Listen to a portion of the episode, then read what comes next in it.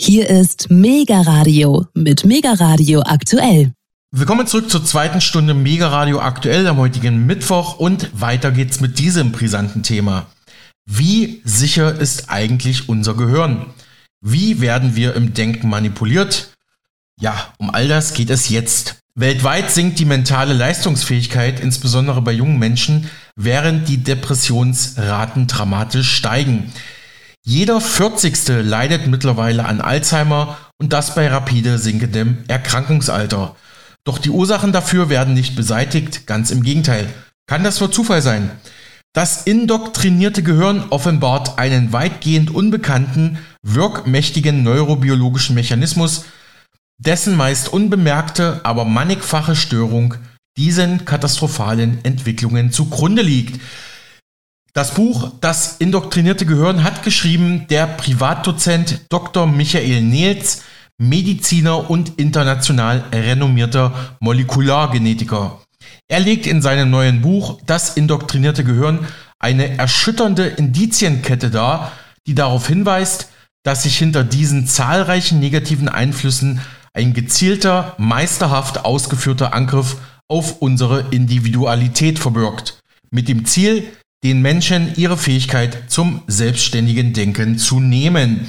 Doch es sei noch nicht zu spät, betont Dr. Niels. Unser Kollege Michael Kiesewetter hat mit dem renommierten Mediziner Dr. Michael Niels gesprochen, auch darüber, welche Rolle die Corona-Zeit, die Covid-Impfungen sowie die Weltgesundheitsorganisation WHO und das WEF, also das Weltwirtschaftsforum, bei dem Ganzen spielen.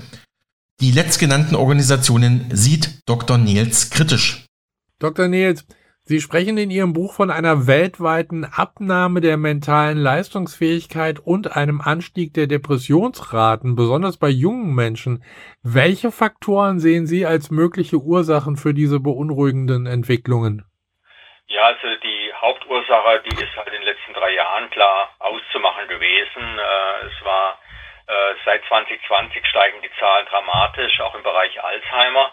Wir haben allein von 2018 bis 2021 hier in Deutschland einen über 30-prozentigen Anstieg an Alzheimer-Inzidenz, also an Neuerkrankungen an Alzheimer und eine klare Botschaft auch von der Deutschen Alzheimer-Gesellschaft, dass das die Lebensjahre, früher hieß es ab 65, mhm. muss man mit Alzheimer rechnen, das ist jetzt schon deutlich früher. Wir haben schon über 100.000 Fälle unter 65 Jahre, also auch selbst 50-Jährige bekommen jetzt schon Alzheimer. Und das ist eine Entwicklung, die, die war für mich nicht überraschend. Ich habe schon sehr, sehr früh in der Corona-Pandemie gesagt, dass alles, was jetzt gerade passiert, die Maßnahmen, insbesondere im ersten Jahr, äh, dazu führen würden, dass sie äh, die Alzheimer-Raten ansteigen lassen, die Depressionsraten ansteigen lassen. Die haben sich verdreifacht allein im ersten Corona-Jahr. Und das ist alles zurückzuführen auf die Maßnahmen. Ähm, aber ich habe noch etwas anderes Beunruhigendes gesehen, was äh, andeutet, dass das nur die Spitze des Eisbergs ist. Also ein Eisberg, der am Wachsen ist. Mhm. Das eine ist natürlich Spitze des Eisbergs, das heißt, äh, wer mit 50 oder 60 jetzt plötzlich Alzheimer bekommt und es vorher nicht bekommen hätte, äh, der hat eine Beschleunigung des Alzheimer-Prozesses. Und das bedeutet natürlich, wenn man sich die äh, anschaut, und da habe ich ja mehrere Bücher darüber geschrieben und auch eine wissenschaftliche Studie publiziert, die peer-reviewed ist, die heißt Unified Theory of Alzheimer's Disease.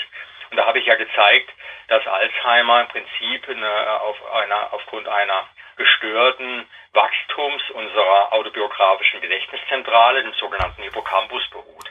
Der hatte die Fähigkeit, lebenslang neue Hirnzellen zu bilden und wenn diese dieser Mechanismus gestört ist, dann wächst der Hippocampus nicht, sondern er schrumpft. Und das hat ganz viele Konsequenzen. Eine langfristige ist Alzheimer, eine mittelfristige ist, ähm, ist Depression und eine kurzfristige ist eine Abnahme der mentalen Leistungsfähigkeit. Das heißt, wenn ich jetzt eine, eine erhöhte Rate von Depression und Alzheimer sehe, dann kann ich schon mal davon ausgehen, dass also auch eine verminderte Leistungsfähigkeit in der breiten Bevölkerung sozusagen sich entwickelt, also mehr als es schon vorher war. Und es zeigen jetzt auch Studien bei Kindern, äh, wo gerade die hippocampalen Funktionalitäten getestet worden sind und die haben dramatisch abgenommen in dem ersten Corona-Jahr. Und das war schon mal erstmal nicht überraschend.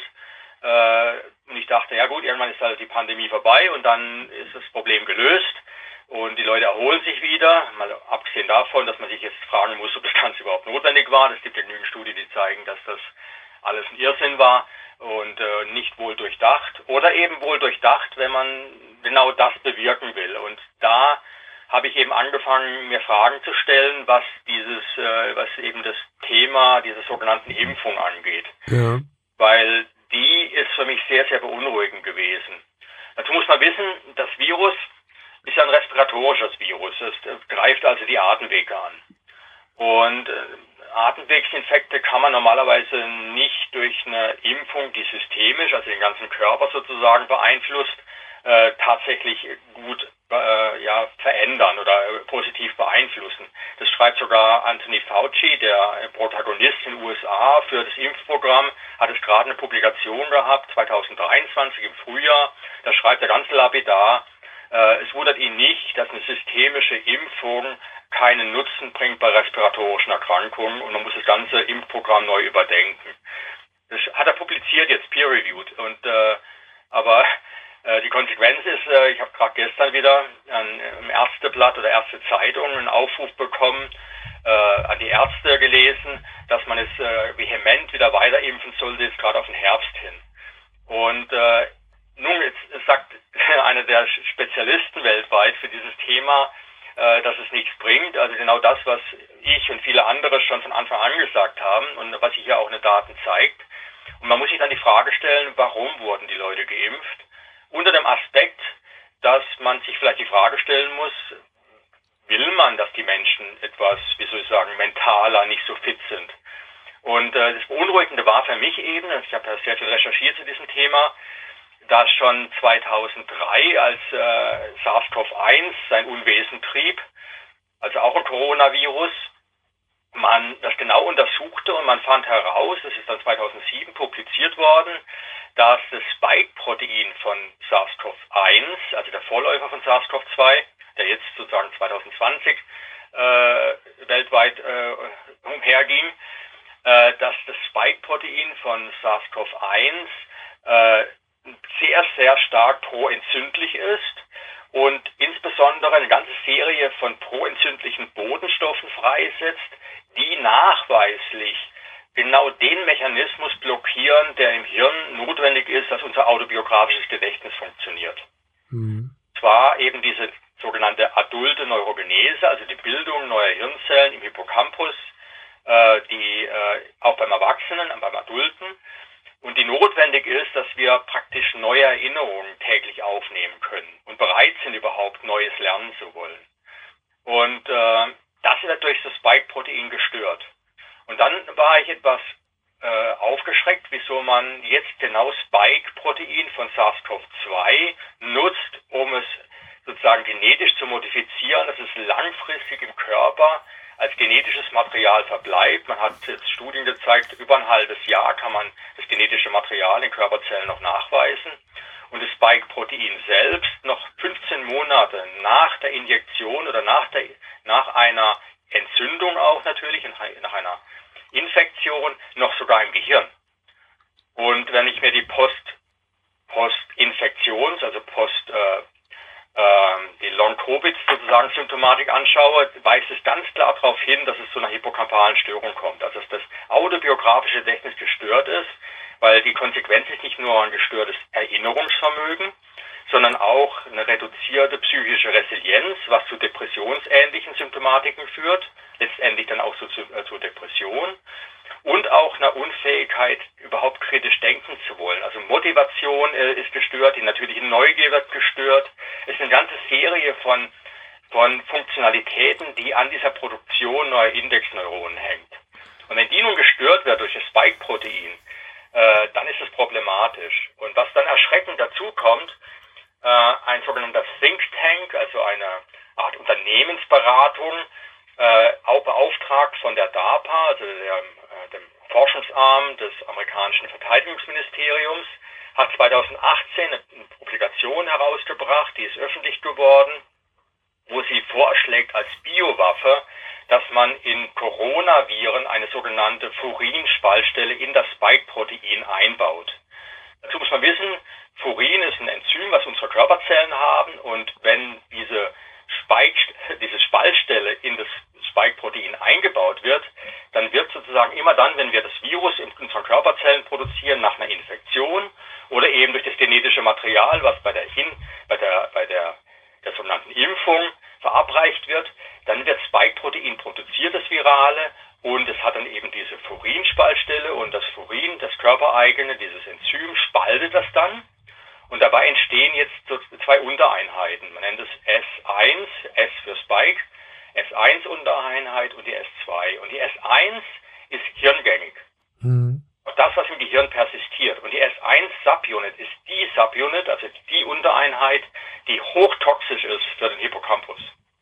Jetzt fragt man sich natürlich, warum hat man überhaupt das Spike-Protein genommen, wenn man doch weiß, wie toxisch das Gehirn ist?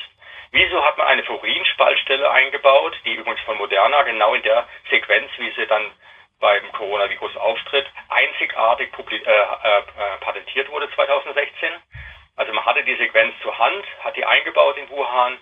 Und äh, was ist das Ziel? Ein Ziel, was angegeben wird, ist, man macht das Virus damit infektiöser. Also das Thema war Biowaffe. Das andere Thema ist allerdings für mich, es macht das Gehirn gängig. Dazu passt auch, dass man ein Transportvehikel benutzt hat für das genetische Material, was auch gehirngängig ist.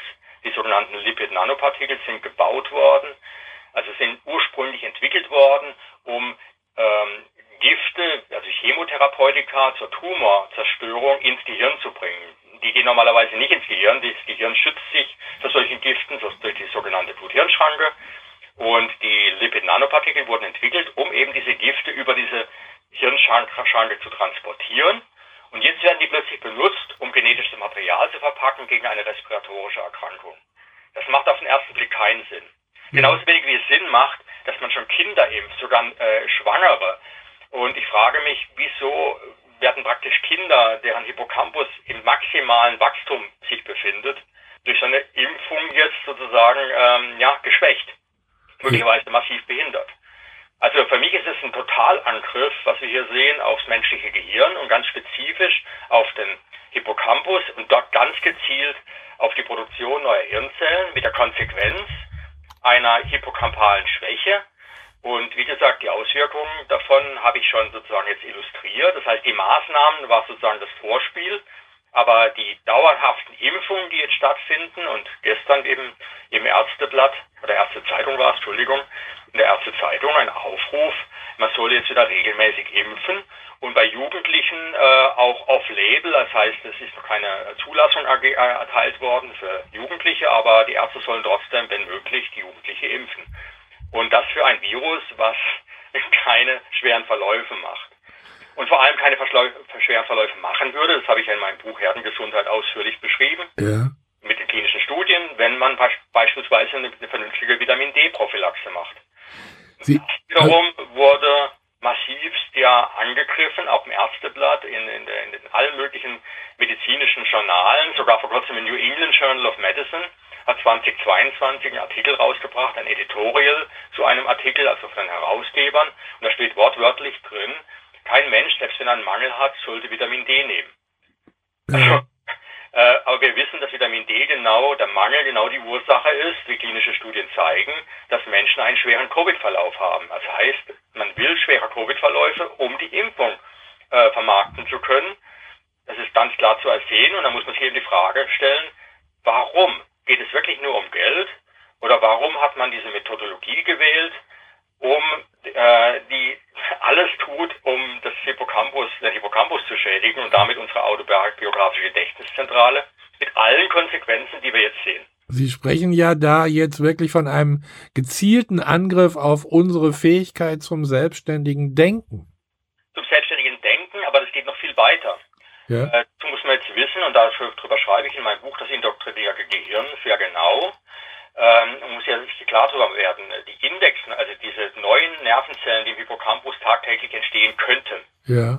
die sind notwendig, dass wir neue Erinnerungen formen, die ablegen und später wieder aufrufen können. Und diese Nervenzellen, die entstehen und täglich neu entstehen müssen, sind die sogenannten Indexneurone, so nenne ich die. Das sind die Orts- und Zeitneurone, deswegen mit deren Hilfe wir erinnern, wann und wo wir was erlebt oder gedacht haben. Und wenn diese Indexneurone im Laufe des Tages sozusagen genutzt wurden und keine mehr übrig sind, dann haben wir einen Zustand, den nennen wir Ego-Depletion. Das heißt, wir werden einfach mental müde und wollen nichts Neues aufnehmen. Mhm. Jeder kennt das. Abends will man einfach seine Ruhe nur noch haben und äh, ja, und dann ist man am nächsten Morgen wieder frisch und kann wieder kreativ arbeiten. Und äh, abends sind die eben dann meistens aufgebraucht nach einem anstrengenden Tag, aber kein Problem. Mit 18 stehen die noch. So weit, so gut. Was passiert jetzt, wenn jetzt dieser Totalangriff auf die Indexneuronproduktion stattfindet, äh, durch das Persistieren des Spike-Proteins im Gehirn, sozusagen mindestens ein Jahr und alle Jahre soll geimpft werden. Also wir haben praktisch jetzt eine Dauersuppression, eine Dauerverringerung dieser Indexneuronenproduktion. Was passiert dann? Naja, in bestimmten Situationen werde ich mir trotzdem was merken wollen.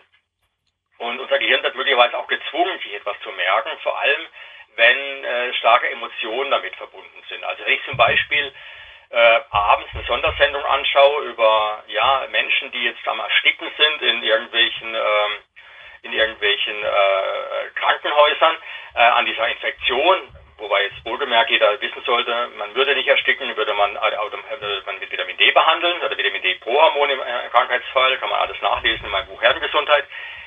Was, was passiert dann bei Menschen? Wir werden uns das merken. Aber wie können wir uns das merken, wenn wir keine neuen Indexneurone haben? Ganz einfach. Wir merken es uns, indem wir alte Indexneurone, die für frühere Erinnerungen verwendet worden sind, wenn wir die überschreiben. Unser Gehirn macht das. Das heißt, wir können nur Neues lernen, indem wir Altes vergessen.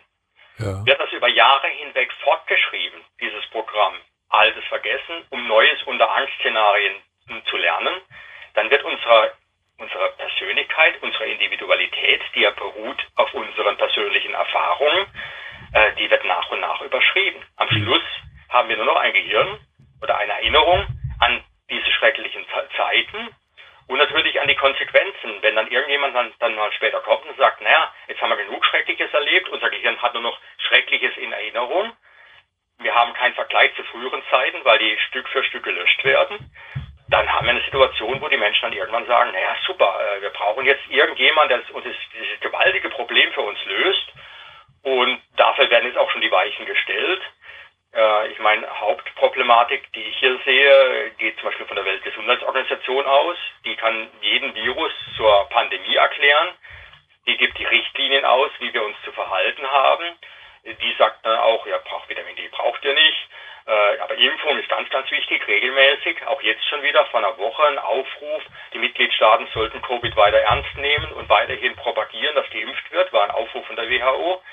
Und die WHO wird jetzt ermächtigt, das ist vom Bundestag verabschiedet worden, dass in einem Pandemiefall, und selbst der Verdacht einer Pandemie reicht schon aus, dass sie dann die Zügel über unser Gesundheitssystem übernimmt. Vielleicht muss man dazu äh, auch einfach mal sagen, die WHO, viele denken ja, das ist eine staatliche Einrichtung und äh, da muss man alles tun, was die sagen, aber im Gegenteil, das ist ja einfach eine private, ein privat geführtes Unternehmen, sag ich mal. Ja, das ist vollkommen richtig. Es wird auch von privat finanziert zu über 80 Prozent. 20 äh, Prozent sind sozusagen Mitglieds, äh, Beiträge von den Mitgliedstaaten. Ja. Mehr finanziert die nicht und über 80, also bis zu 20 Prozent und in der Satzung steht auch und über 80 Prozent kommt von Privatinvestoren und da werden ja zum Beispiel von Bill Gates Milliarden investiert. Ja. Wird ja auch in, in, in der Boulevardpresse in der Zwischenzeit, also vor Jahren schon, als der geheime Chef der WHO betrachtet, der letztendlich die Zügel in der Hand hat. Und das Ganze geht über die Bill und Melinda Gates Stiftung und die wird wiederum von mit Milliardenbeträgen, ist gerade bekannt geworden, von der US, äh, von der deutschen Regierung finanziert. Ja. Also die deutsche Regierung finanziert Gates, Gates finanziert die WHO und die WHO wiederum wird ermächtigt von der deutschen Regierung, äh, die Zügel in die Hand zu nehmen in Gesundheitsfragen und nicht nur da, auch in Klimafragen. Und äh, das heißt, die wird auch dann irgendwann dafür sorgen, dass es Reisebeschränkungen gibt, wenn irgendwo, ja, die wird alles sozusagen regeln für uns. Und äh, das ist ein Privatunternehmen von, von ich nenne es mal Technokraten, also von sehr reichen, mit Technologien reich gewordenen Individuen, die lenken letztendlich unsere Geschicke und äh, übernehmen letztendlich ja eine Art von Herrschaft über uns. Und das Ganze läuft unter dem Aspekt, wir wollen eure Gesundheit. Wobei, wie gesagt, dieses Impfprogramm keine Gesundheit bringt. Äh, wir haben noch nie durch solche Sterberaten gesehen wie nach der Impfung. Ja. Sterblichkeit. Wir sehen eine hohe Rate an Fehl- und Totgeburten. Ähm, das ist alles publiziert in öffentlichen Daten, sogar von der, von der amerikanischen Gesundheitsbehörde, das sogenannte VAERS-Datenbank, V-A-E-R-S. Ich habe die ganzen Grafiken auch in meinem Buch öffentlich gemacht. Die kann man sich anschauen. Das ist gewaltig, was da passiert ist. Also eine Verhundertfachung der Todesraten im Vergleich zu allen Impfstoffen, die sonst auf dem Planeten sind. Ja. Haben hier Angriff aufs Fertilitätssystem, mit dem Angriff auf äh, auf unsere Gesundheit im, im Allgemeinen haben wir jetzt praktisch eine Dezimierung der Bevölkerung. Und dazu kommt es eben noch eine Einschränkung derer, die überleben in ihrer mentalen Fähigkeit. Und bessere Voraussetzungen kann man gar nicht schaffen, um eine Welt zu regieren. Äh, ich meine Menschen, die einfach nur noch Ja und Arm sagen, weil sie zu nicht mehr viel mehr fähig sind, plus äh, eine Reduktion der Menschen, was natürlich dann auch noch leichter ist, je weniger da sind, die man beherrschen muss, vor allem mit KI überwachen, das ist ja der Plan. Und das ist alles jetzt keine Verschwörungstheorie, ja, also hallo, man kann das ja alles nachlesen in Bundesregierungsdokumenten, die ich alle öffentlich mache in meinem Buch, wo man nachlesen kann, was 2030 alles passieren wird, wie zum Beispiel eine KI-überwachtes Sozialpunktesystem, das sozusagen uns in Klimafragen sozusagen überwacht und uns sagt, was wir noch tun dürfen, was wir nicht tun dürfen. Und unser, gut, unser Leben, unser Lebensstil und alles, was wir tun und auch was unsere Zukunftschancen von uns und unseren Kindern angeht, hängt dann davon ab, wie klimaneutral wir uns verhalten. Und äh, dann wird auch der Wert des Menschen letztendlich festgelegt werden müssen. Da war zum Beispiel auch in der Ärztezeitung ein Bericht, wo man sich dann ein Arzt die Frage gestellt hat, äh, ein Dialysepatient, also ein schwerkranker Mensch, der dialysiert wird, der letztendlich vielleicht auch nicht mehr arbeitet, ja, muss ich dann fragen, ja, was ist dann der Beitrag dieses Menschen zur Gesellschaft? Ja. Wird dann in Beziehung gesetzt zum CO2, was äh, freigesetzt wird, um ihn zu dialysieren. Äh, natürlich wird man die Frage ethisch korrekt beantworten und der Mensch muss dialysiert werden, aber die Frage stellt sich, äh, steht es im Artikel. Und wenn man mal anfängt, solche Fragen zu stellen und dann einer, einer künstlichen Intelligenz, also einer KI überlässt, die Antwort zu liefern, äh, dann, dann gnade uns Gott. Wie ist es denn dann eigentlich mit den ähm, älteren Mitbürgern, mit den unseren Rentnern? Also die, äh, ich glaube, die hätten dann auch wahrscheinlich schlechte Karten. Natürlich, wer braucht sie schon? Ich meine, einer der Chefstrategen vom World Economy Forum, also WEF, äh, Herr Harari, ist ähm, Geschichtsprofessor in Israel, der hat ja einen Artikel geschrieben, den ich auch ausführlich diskutiere in meinem Buch. Das heißt, der wird überschrieben im Englischen The Rise of the Useless Class, also der, der Aufstieg sozusagen einer großen Teil der Menschheit, äh, der absolut unnötig ist. Weil KI, also künstliche Intelligenz, wird letztendlich ja alles machen, was wir brauchen. Und dann ist die Frage, was machen wir dann mit den ganzen Menschen, die keinen Job mehr haben, die eigentlich nur noch zu Hause sitzen? Äh, Brot und Spiele im Prinzip, ja. Man gibt ihnen Computerspiele und gibt ihnen ein Mindestgehalt an dem sie leben können. Aber letztendlich werden wir dann gehalten wie Tiere im Zoo und die Frage ist halt, wie viele Menschen brauchen wir dann noch? Da will ich nochmal auf das Buch zurückkommen. Sie erwähnen individuell umsetzbare Gegenmaßnahmen. Können Sie da mal ein Beispiel sagen, äh, was man dazu. Was weiß, was, auf, was passiert weltweit und das ja. Ja, da man Jahrzehnt gewundert, warum meine Hinweise, wie man Alzheimer verhindern kann, durch eben dieselben Maßnahmen eigentlich, ja. äh, wieso das so nicht angenommen wird, wieso das keiner will. Ich meine, in der Zwischenzeit weiß ich, ist mir klar, warum das keiner will.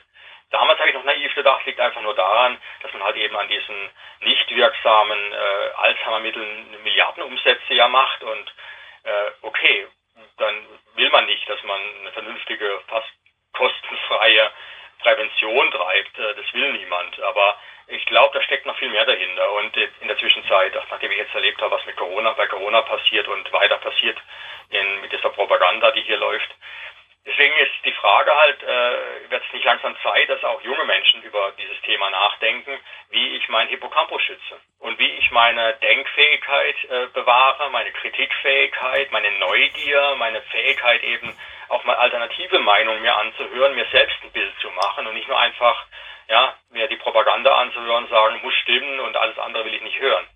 Wir brauchen also wieder aufgeweckte Menschen und ähm, es gibt ja das berühmte Experiment von Salomon Ash, ich glaube aus den 60er Jahren, wo man über Konformität getestet hat. Ein ganz banales Experiment, ist auch im Buch erklärt. Äh, und da hat er herausgefunden, dass 23 Prozent der Testpersonen nicht der Masse folgen, sondern ihrem gesunden Menschenverstand. Und äh, das ist ungefähr auch das, die Anzahl der Menschen, die eben nicht dieses Programm mitgemacht haben und sich dieses genetischen Impfstoff da injizieren ließen. Und in der Zwischenzeit bröckeln da immer mehr Menschen ab und das ist meine Hoffnung. Also wenn 23 Prozent eh schon sag mal offen sind und, äh, und die noch andere überzeugen können, vielleicht jeder ein anderer noch, dann haben wir schon 46 Prozent und könnten zumindest, wenn noch soweit noch Demokratie besteht, etwas ändern. Allerdings wird schon dann schwierig die Frage, welche Partei man dann noch wählt, weil es gibt leider kaum noch eine, die, die kritisch ist, was das Thema angeht. Aber unabhängig davon, äh, es geht da, äh, also es geht darum, einerseits Mehrheiten zu schaffen, die sich wehren. Und äh, das benötigt allerdings ein gesundes Gehirn und da gebe ich ganz einfache Tipps. Und ein einfach einfacher Tipp zum Beispiel ist, äh, ich gebe jetzt nur ein Beispiel, ist aber es sind äh, alle nötigen Beispiele im Buch, äh, Vitamin D. Wie gesagt, man schützt sich mit Vitamin D-Supplementierung nicht nur vor schweren Corona-Verläufen. Äh, es ist auch ein ganz, es ist ja, wirkt ja als Hormon. Also das Vitamin D wird dann über das Prohormon, was in der Leber gebildet wird, das Hormon, was in den Zellen dann aktiv ist und dort Genregulation betreibt und zum Beispiel eben auch unsere Immungene aktiviert, die dann das Virus abbauen und dafür sorgen, dass wir eben keinen lebensgefährlichen sogenannten Zytokinsturm erleben. In dem Fall ist aber auch äh, zu betrachten, dass Vitamin D auch ein ganz starkes Neurohormon ist, also dafür notwendig ist, dass unser Gehirn optimal funktioniert, habe ich in meinen Büchern schon mehrfach erwähnt. Interessanterweise auch die gleiche Konzentration, die für immunologische Gesundheit notwendig ist, ist auch für neurobiologische Gesundheit notwendig. Man hat herausgefunden, äh, wenn man nur von dem Level, wo der normale Deutsche hat, nur um 10 Nanomol pro Liter erhöht, äh, reduziert man die Alzheimer-Quote um 7 Prozent. Ja. Und äh, der Deutsche ist so ungefähr 100 Nanomol weg, ideal. Das heißt, äh, 100 mal 10 mal äh, 7 Prozent wären also schon 70 Prozent. Also wir haben schon fast eine Halbierung der Alzheimer-Quote, würden wir nur so viel Vitamin D nehmen, was uns auch vor Corona schützt. Und mich zum Beispiel kostet die Jahresdosis Vitamin D, die ich benutze, hier in der Familie auch, kostet mich 6 Euro. Also mit 6 Euro kann ich mich vor Corona schützen und mein Gehirn schon mal wesentlich besser dastehen lassen. Und natürlich ist, ist Vitamin D nicht das Einzige. Es gibt noch ein paar andere Mängel, die gravierend sind in unserer Gesellschaft, die eben auch dazu, dafür sorgen, dass unsere Immunologie nicht so optimal funktioniert. Aber Vitamin D ist nur ein Beispiel und gegen die, die Propaganda, die wir erleben, gegen den Vitamin D-Nutzen, mit hanebüchenen Studien belegt, die man, die ich alle sozusagen zerpflücke in meinem Buch, dann kann man sehen, dass eben Interesse besteht. Einerseits, Leute sollen ja wirklich sterben an einer Krankheit, die eigentlich nicht tödlich ist. Und Menschen sollen eine geringere hippocampale Fähigkeit haben, wo eben der Vitamin D-Mangel dann auch dazu beiträgt. Also Studien hin oder her. Ich kann mir jetzt aber durchaus vorstellen, äh, dass da die meisten oder viele sagen werden, was der Dr. Nils da wieder verzapft hat, das sind aber doch nichts anderes als billige Verschwörungstheorien. Naja, was heißt Verschwörung? Die ganzen Dokumente, dass das passiert, sind ja von den Protagonisten publiziert worden. Mhm. Ist ja alles publiziert. Ja. Sie nur anschauen, die ganzen Daten. Äh, also es ist ja nicht so, dass jetzt irgendjemand im stillen Kämmerchen irgendetwas ausheckt, was ja das Thema einer, äh, also wie man sich eine Verschwörungstheorie vorstellt. Irgendwelche unbekannten Leute sitzen in irgendwelchen nicht näher zu bezeichnenden Zimmern und hacken etwas aus zum Schaden Dritter. Aber hier ist es so, die Protagonisten publizieren Bücher darüber, die allerdings wenige Leute lesen. Die Regierungen, auch die deutsche, publiziert ihre Vorgaben, wie sich das Ganze entwickeln wird. Sie entwickeln Gesetze, die genau diese Entwicklung vorschreiben. Nur als Beispiel, äh, Klaus Schwab, der Covid-19 ja als Chance sieht für einen großen Umbruch. Großer Umbruch ist zumindest das Wort, was der Bundeskanzler mehrfach schon in Regierungserklärungen in den Mund genommen hat. Mhm. Äh, das Wort das, Deutsch, das Wort, deutsche Wort des Jahres 2020 war auch Zeitenwende, was nichts anderes Wort ist wie für Umbruch, großen Umbruch. Und dieser große Umbruch beschreibt Schwab in seinem Buch ganz genau. Es ist eine KI-überwachte Gesellschaft, die für uns alles regelt und in der Privatsphäre eine Frage der Vergangenheit ist, genauso wie Besitz, weil Besitz ist klimaschädlich.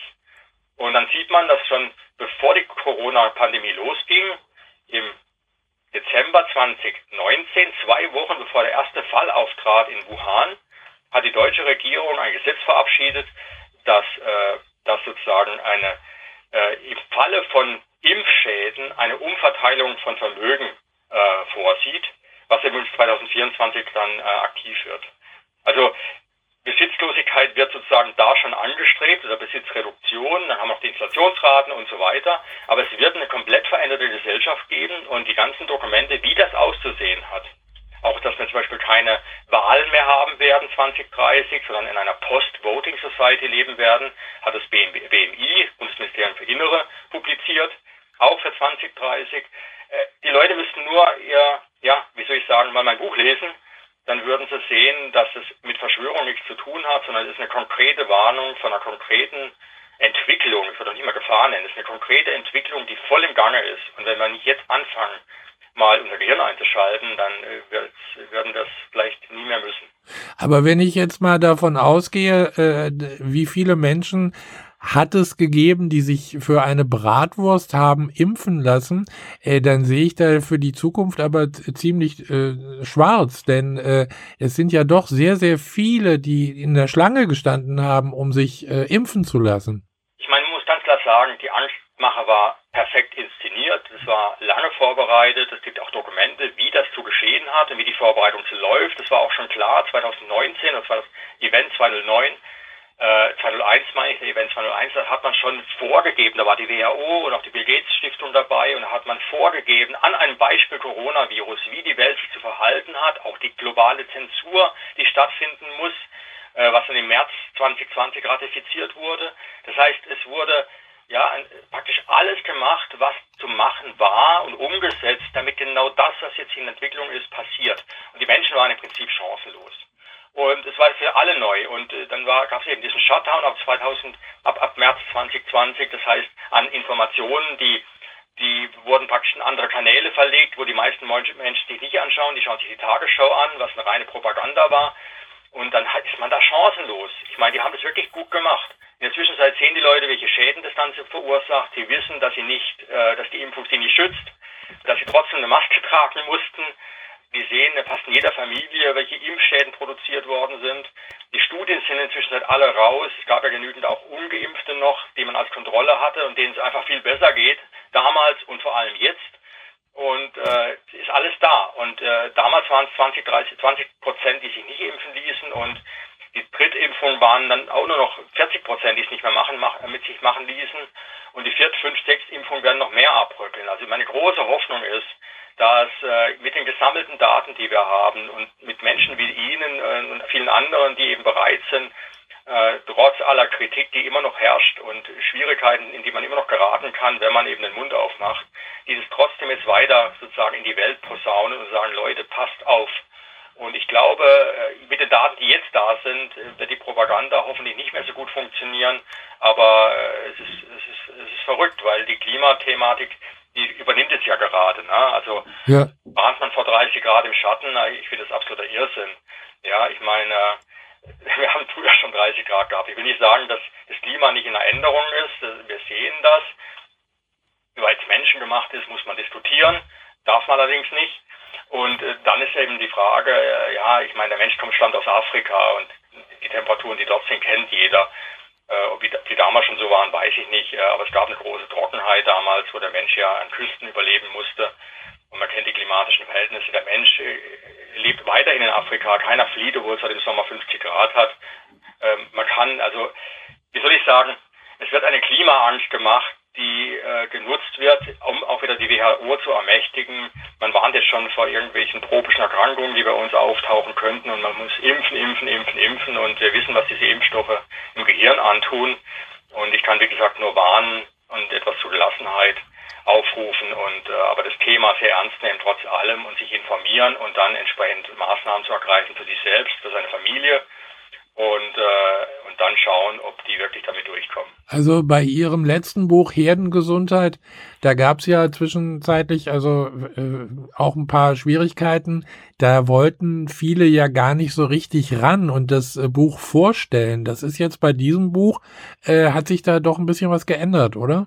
Äh, weiß ich nicht. Also klar, Herdengesundheit und vorher gab es ja schon ein Buch mit dem Heine Verlag, also einem großen Publikumsverlag, habe ich ein Buch geschrieben, Corona-Syndrom. Da mhm. habe ich hingewiesen, das war das erste zu dem Thema. Da haben die ganzen öffentlichen Medien komplett blockiert. Ja. Nichts wissen über eine alternative Möglichkeit, obwohl alles, was ich publiziert habe in dem Buch, auf Studien beruht, die klar zeigen, mit Vitamin D könnte man die Menschen schützen. Da war eine Studie vom Deutschen Krebsforschungszentrum drin, die zeigt, dass neun von zehn Corona-Toten umsonst waren, würde man nur mit Vitamin D Prävention betreiben. Also eine große peer-reviewte Studie vom Deutschen Krebsforschungszentrum. Ich meine, wir pumpen hunderte von Millionen ins Deutsche Krebsforschungszentrum als Galions sozusagen Institut für, für Top-Forschung in Deutschland. Ja. Und dann machen die so eine, bringen die so einen, Publika so einen Artikel raus und keiner will was davon wissen. Äh, ich finde es schon Hanebüchen.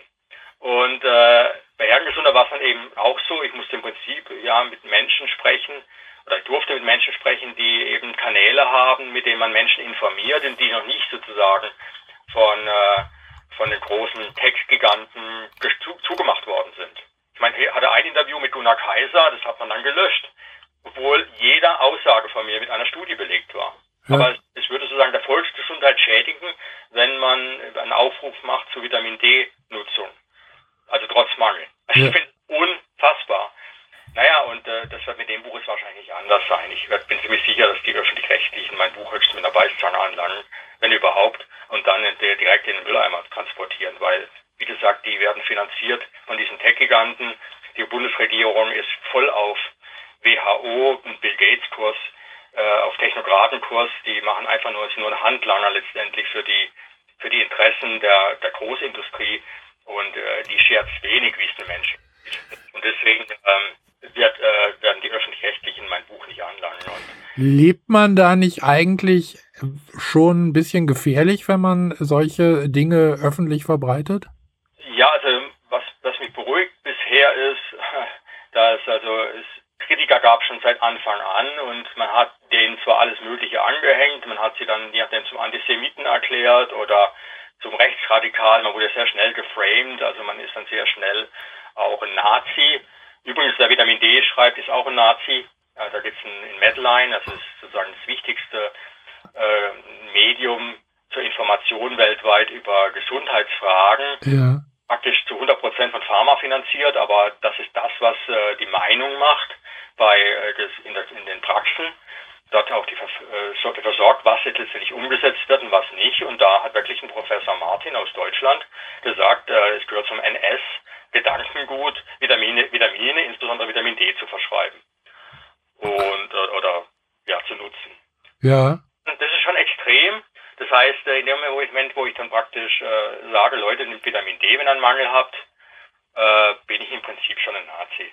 Also das ist, das geht ganz, ganz schnell. Ja, da muss man, aber das ist jetzt kein Grund für mich, da, da muss ich jetzt einfach durch, das hilft, da hilft nichts. Ich bin politisch neutral, aber das ist ja nicht Thema. Thema ist, ich versuche eine vernünftige Gesundheitspolitik zu machen und das ist schwierig in einer Gesundheitspolitik, die genau das Gegenteil bewirkt.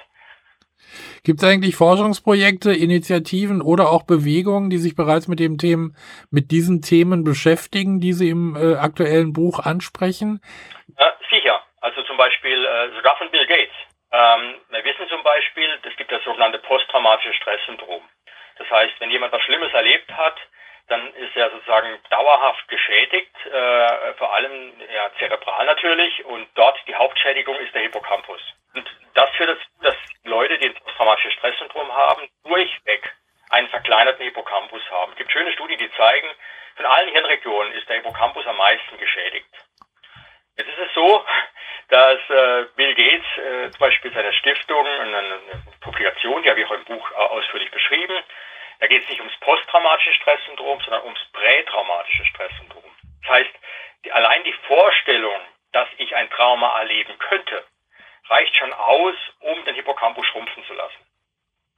Ja, und diese Studie hat zum Beispiel Bill Gates äh, finanziert und da geht es eben darum, äh, was für Mechanismen sozusagen helfen sozusagen oder könnten genutzt werden, um Menschen den Hippocampus schrumpfen zu lassen. Ja. Da reicht natürlich diese Propaganda, die entsprechenden Bilder und auch da das BMBF äh, ja auch eine Studie, also das BMI, eine Studie schon 2003, äh, ich sage mal 2003, im März 2000 20 publiziert, wie man eben Angst propagieren muss, um Menschen sozusagen gefügig zu machen. Das ist ja publiziert worden, haben sie zwischenzeitlich von ihrer Webseite runtergenommen, aber es ist noch auf vielen anderen sozusagen kopiert worden. Und die Links habe ich auch in meinem Buch. Da kann man nachlesen, das war Plan. Oh. posttraumatisches Stresssyndrom zu erzeugen, war Plan und Bill Gates hat da eine wunderbare Studie dazu finanziert, die ich äh, mit Genuss gelesen habe, aber sie ist genauso auch erschreckend. Soweit der Mediziner und international renommierte Molekulargenetiker Dr. Michael Nels im Interview mit Michael Kiesewetter für Mega Radio aktuell zu seiner Kritik an der Klima- und Corona-Politik und zu seinem neuen Buch Das indoktrinierte Gehirn, wie wir den globalen Angriff auf unsere mentale Freiheit erfolgreich abwehren. Es ist im August 2023 im Verlag Mental Enterprises erschienen und ist inzwischen ein Spiegel-Bestseller.